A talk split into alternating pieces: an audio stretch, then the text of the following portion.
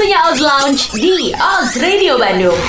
103,1 FM Oz Radio Bandung 90,8 Oz Radio Jakarta. Your friendly station di Oz Lounge edisi kali ini Ozers ya. Bangkit sekarang lagi barengan sama Ini kalau misalnya Bangkit nyebutinnya mungkin Bangkit agak uh, rumit juga.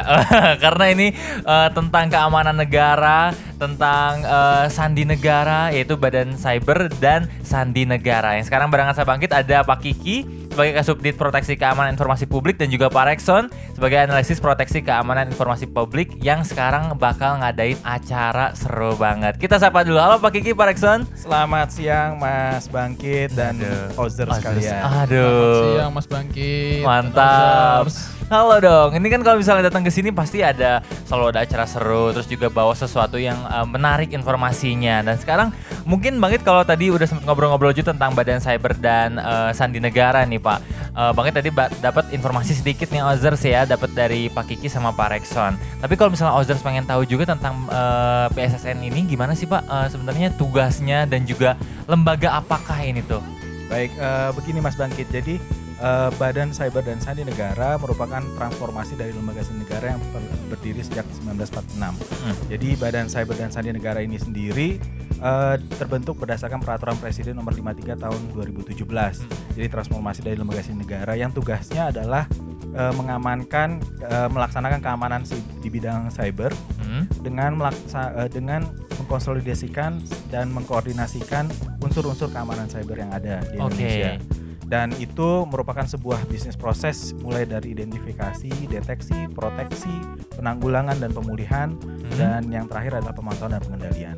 Oke, itu. ini kalau misalnya garis besarnya nih ya cyber tuh mungkin berhubungan dengan dunia maya atau internet betul, ya. Betul, keamanan di internet betul. untuk negara kita. Jadi tadi yeah. Bang sempat cerita juga keamanan negara itu bukan cuma uh, udara, air, daratan doang, yeah, tapi ada cyber juga betul, ya. Ada cyber ada juga. Matra keempatnya, ada matra keempatnya. Betul. Dan itu adalah penting juga Azur untuk negara yeah, ya. Betul. Karena itu uh, sebutnya aset mungkin ya. Betul. Aset yang harus kita jaga juga.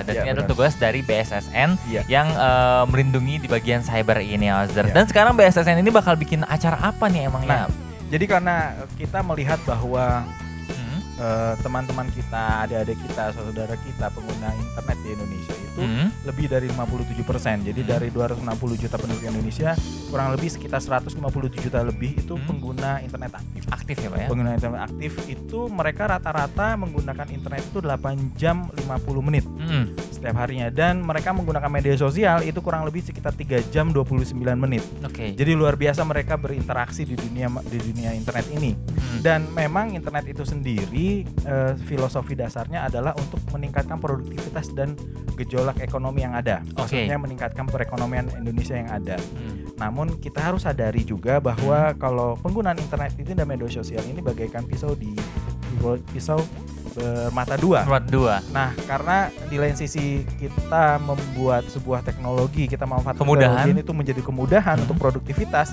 Di lain sisi juga itu ada hal-hal yang kiranya menjadi sebuah perhatian sehingga internet itu tidak dijadikan sebuah targeted crime atau supported crime. Oke. Okay. Gitu. Nah, untuk itu kami melihat bahwa pengguna internet yang paling besar mayoritas adalah uh, adik-adik kita yang berumur mulai dari 14 yaitu pengguna awal hmm. sampai dengan umur 20-an. 20-an. Nah, untuk itu kami harus melakukan literasi hmm. kepada mereka mengkampanyekan mereka terkait dengan keamanan cyber yang ada. Oke. Okay. Hal-hal yang simpel yang mereka hadapi setiap hari, hmm. yaitu bagaimana mereka bijak berinternet, bagaimana mengamankan akun mereka. Okay. Itu hal-hal yang mereka hadapi setiap hari dan itu merupakan suatu hal yang vital yang sebenarnya harus disadari uh, hal tersebut bisa menjadi ancaman buat mereka sendiri. Nah, bahayanya ternyata banyak ya. Iya. Kalau misalnya kita ngelihat berinteraksi di sosial media mungkin senang-senang aja karena kita bisa ketemu orang baru, kita ada kemudahan, bisa streaming, bisa dan lain-lainnya. Ternyata banyak juga bahayanya yang perlu diwaspadai ternyata ya. Betul Mas Bangkit. Dan kalau menurut Pak Rekson sendiri sebagai analisis nih Pak, kalau misalnya bahaya apalagi sih yang paling rentan buat kita sebagai pengguna sosial media atau pengguna internet aktif?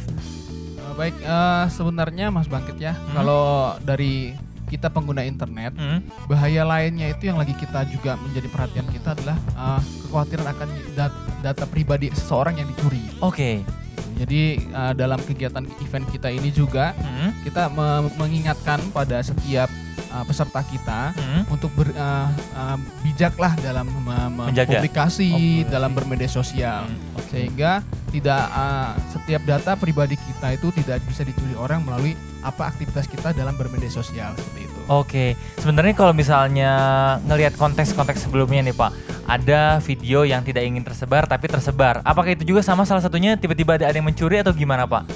Ya, jadi kalau sebenarnya uh, itu salah satu contohnya, tapi Heeh. yang uh, terkait masalah pencurian data adalah contoh sederhananya. Hmm. Ketika seseorang itu uh, meng- me- me- apa menjadi karakter orang lain, seolah-olah menjadi orang lain dan melakukan penipuan. Oke. Di mana uh, or- uh, ketika terjadi uh, kasus uh, da- dalam dunia cyber yang pencurian data ini, Hmm. uh, seseorang itu yang nanti yang, yang merasa dirugikan adalah si pemilik data pribadi itu sendiri. Oke, Seperti itu, contoh iya iya iya. Dan salah satu yang bang kita tahu juga mungkin ini salah satu pencurian data juga kayak misalnya kita lagi ngobrol chatting misalnya kita ngobrolin padahal eh, satu sa- sama orang aja satu orang aja, tapi tiba-tiba pas kita lagi browsing ada yang bahan kita obrolan misalnya iklannya apa tiba-tiba itu pencurian data juga berarti ya? Iya, betul sekali. Oke, berarti nggak aman juga ternyata ya. Dan Iya. kita harus aware banget sama permasalahan ini karena ini bukan masalah yang sepele juga. Ini termasuk pencurian data juga yang kita nggak pingin pastinya terjadi sama kita dan juga negara. Dan di seminar ini bakal ada siapa aja nih yang bakal nanti eh, pembicaranya untuk menerangkan eh, sebagai awareness buat eh, masyarakat tentunya. Baik, eh, Mas Bangkit, kalau di kita di event ke Kota Bandung ini, kita eh, setiap event Clicks BSSN ini Hmm. kita selalu me- mencari narasumber kita Hmm? adalah orang-orang dari dosen-dosen atau praktisi yang dari lokal daerah tersebut. Hmm. Nah, dalam hal ini kita di eh, kegiatan kita di Kota Bandung ada Bapak Solikin MT. Oke. Eh, beliau adalah dosen di STMIK Bina Insani Hmm. dan Ibu Yuliani MT. Hmm. Da- eh, beliau juga dosen dari Universitas, Universitas Widya Tama. Widya Tama. Gitu, Oke, Mas. jadi emang dosen-dosen dan juga emang guru-guru besar ya, dan praktisi yang ya. praktisi juga yang bakal nanti ngasih informasi buat kamu dan juga edukasi pastinya untuk bijak dalam berinternet dan berdunia maya pastinya. Nah, kalau misalnya sekarang Bangkit pengen lihat dari sudut pandang eh, teman-teman dari BSSN nih, kalau misalnya bersosial media atau berinternet yang wajar dalam sehari itu 8 jam tadi kan rata-rata itu termasuk yang wajar, tidak wajar atau emang baik atau cukup gimana? Eh, sebenarnya kita tergantung bagaimana kita melihat sisi eh, penggunaannya. Mm-mm. Kalau penggunaannya itu untuk meningkatkan produktivitas Hmm, atau menggerakkan roda perekonomian itu sangat baik. baik ya pasti ya. Tapi ketika itu mereka justru kan men-share hal-hal yang sifatnya pribadi Hmm. dan mereka tidak menyadari bahwa ketika mereka menyebarkan hal-hal yang sifatnya pribadi, Hmm. untuk pribadi mereka sendiri jejak digital itu tidak pernah dihapus. nggak Dan pernah dihapus ya selalu ada dihapus. jejaknya Pasti. Betul. Nah, itu dia yang harus disadari. Contoh yang paling eh, terbaru mengenai eh, face apps ya. iya betul Face apps seperti itu. Nah, apakah eh, saudara-saudara kita, teman-teman kita atau adik kita mengetahui sebelum eh, menggunakan itu atau eh, menikmati teknologi Menikmati tersebut, aplikasinya. Hmm. aplikasinya, apakah mereka sudah membaca term of conditionnya, Betul. rule of the gamesnya? iya Karena kalau mereka sudah mengetahui tentu dan menyadari tentu mereka pastinya akan berpikir ulang untuk hal Hmm. tersebut karena ada beberapa hal yang menjadi sebuah perikatan atau Hmm. hal yang tidak bisa ditarik kembali menjadi hak dari pe- peng- pemilik Developer dari ya? de- pemilik dari apps itu sendiri. Oke, ternyata emang penting loh Ozers ya, karena kalau misalnya kita download aplikasi dari misalnya sekarang ada App Store dan juga Google Play Store, itu kita harus baca dulu term and conditionnya, itu yang paling penting ya, Betul. karena eh, kita jangan asal menikmati aplikasinya aja, tapi ternyata ada data kita yang dicuri atau Iya. data yang kita tidak inginkan, tapi ada di luaran sana yang ternyata Iya. berbahaya dan itu semua harus kita perhatikan Ozers ya. Dan ini eh, besok acaranya bakal edukasi tentang itu semua Ozers. Jadi kalau kau pengen tahu lebih lanjut, pengen dapetin edukasi yang lebih, kamu datanglah ke acara BSSN ini yang bakal diadain di mana nih Pak? Di Geraha Bayangkara Bandung. Hmm? Jadi besok tanggal 27 Juli Jalan Cicendo nomor 29 Pasir Kaliki. Mm-mm. Bandung. Waktu pelaksanaan dari jam 8 sampai dan jam 12.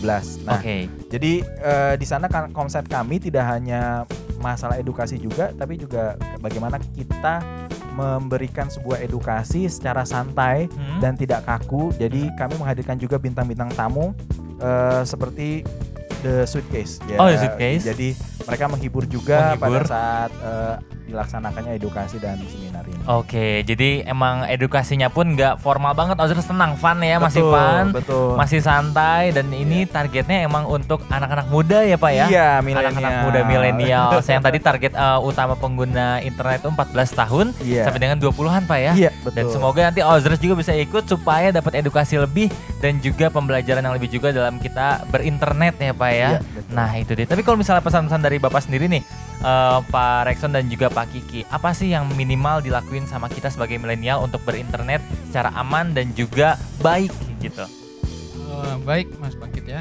Untuk teman-teman Ozers ya, kalau kita berinternet Hmm. eh, eh, kiranya setiap kita eh, berkoneksi ke dunia maya, Hmm. kita perhatikan term of conditionnya, Oke. Untuk kesepakatannya. Apakah itu akan menjadi resiko di belakangan hari? Hmm. Mohon bijaksanalah dalam eh, melakukan main apa istilah kata centang ya. Centang, Main betul. Jadi eh, mungkin ke- kita kebiasaannya itu ya yang penting aplikasi terinstal gitu Iya betul. tanpa tahu sebenarnya efek di belakangnya. Coba mulai sekarang kita coba terapkan Hmm. ketika kita menginstal sesuatu, kita Hmm. mulai memainkan aplikasi sesuatu, Hmm. kita baca dulu. Baca dulu. Baca dulu sehingga uh, apa pun yang kita sudah sepakati memang atas persetujuan kita dan kita tahu resikonya. Betul. Seperti itu. Dibudayakan membaca ya. Iya. Karena nggak ngebuang waktu banyak kok dibanding uh, menggunakan aplikasinya membaca Betul. paling segi- uh, lima menit juga nggak nyampe. Iya. Untuk kita tahu uh, kesepakatan apa antara kita dan juga pihak ketiga ini supaya nanti kita nggak nyesal juga di akhirnya nanti ya. Betul sekali, Mas Itu dia. Ozers ya gampang banget kok. Kalau sekarang dari Pak Kiki banget yang minta dia ajakin buat Ozers datang ke seminarnya besok ya. Eh, kami mengharapkan sekali Ozers bisa ikut datang dan Hmm. berpartisipasi dari seminar kami karena kami sangat menantikan para milenial untuk Hmm. hadir di sana. Kita bisa berinteraksi, kita bisa saling tukar pikiran, kita bisa saling berdiskusi, berbagi pengalaman Hmm. dan juga ingat bahwa ketika kita bermedia sosial apa yang kita share itu tidak bisa dihapus jejaknya. Nah itu. Dan ada beberapa hal untuk yang masalah manajemen password, bagaimana kita manage password, nah, kaidah-kaidah minimal apa yang harus di- dipenuhi ketika kita membuat password, Hmm. itu juga menjadi suatu concern bagi kami untuk meliterasi teman-teman. Terus yang terakhir adalah budaya baca. Budaya baca khususnya mengenai term of conditions. Nah, itu yang kami tekankan selalu eh, berulang-ulang kepada eh, adik-adik milenial dan Ozers juga semuanya. Nah itu dia yang paling penting sih budayakan baca ya karena itu hal paling simpel yang bisa kita lakukan di setiap saat kita berinternet ya itu pasti selalu ada term and conditionnya jadi kamu baca dulu minimal itu kamu eh, tahu apa yang bakal kamu lakukan nanti dan apa yang bakal ada kesepakatannya nanti supaya nantinya nggak menyesal Ozers ya Betul Mas itu dia eh, ini acaranya gratis ya pak ya gratis, Gratis. gratis, dan disediakan banyak sekali door prize dan grand prize. Waduh, Gitu. mantap banget. Udah dapat edukasi, dapat eh, ilmu juga, Iya. dapat door prize, dapat grand prize. Ini kalau mau ke sana Ozers tinggal datang aja atau harus reservasi dulu, Pak? Yang pertama Hmm. eh, kita ada lebih kepada pendataan awal, Oke. pendataan awal secara online. Hmm. Tapi yang jelas registrasi itu secara offline ada di tempatnya on the Oke. spot. Dan kita membagikan 750 goodie bags bagi Hmm. 750 pendaftar on the spot. On the spot pertama. langsung ya. Oke. Iya, on the Tapi spot yang tadi pertama. online-nya berarti lewat mana, Pak? Kalau online-nya? Kalau online-nya lebih kepada bagaimana kita mendata dan Hmm. memberikan kuesioner. Oke.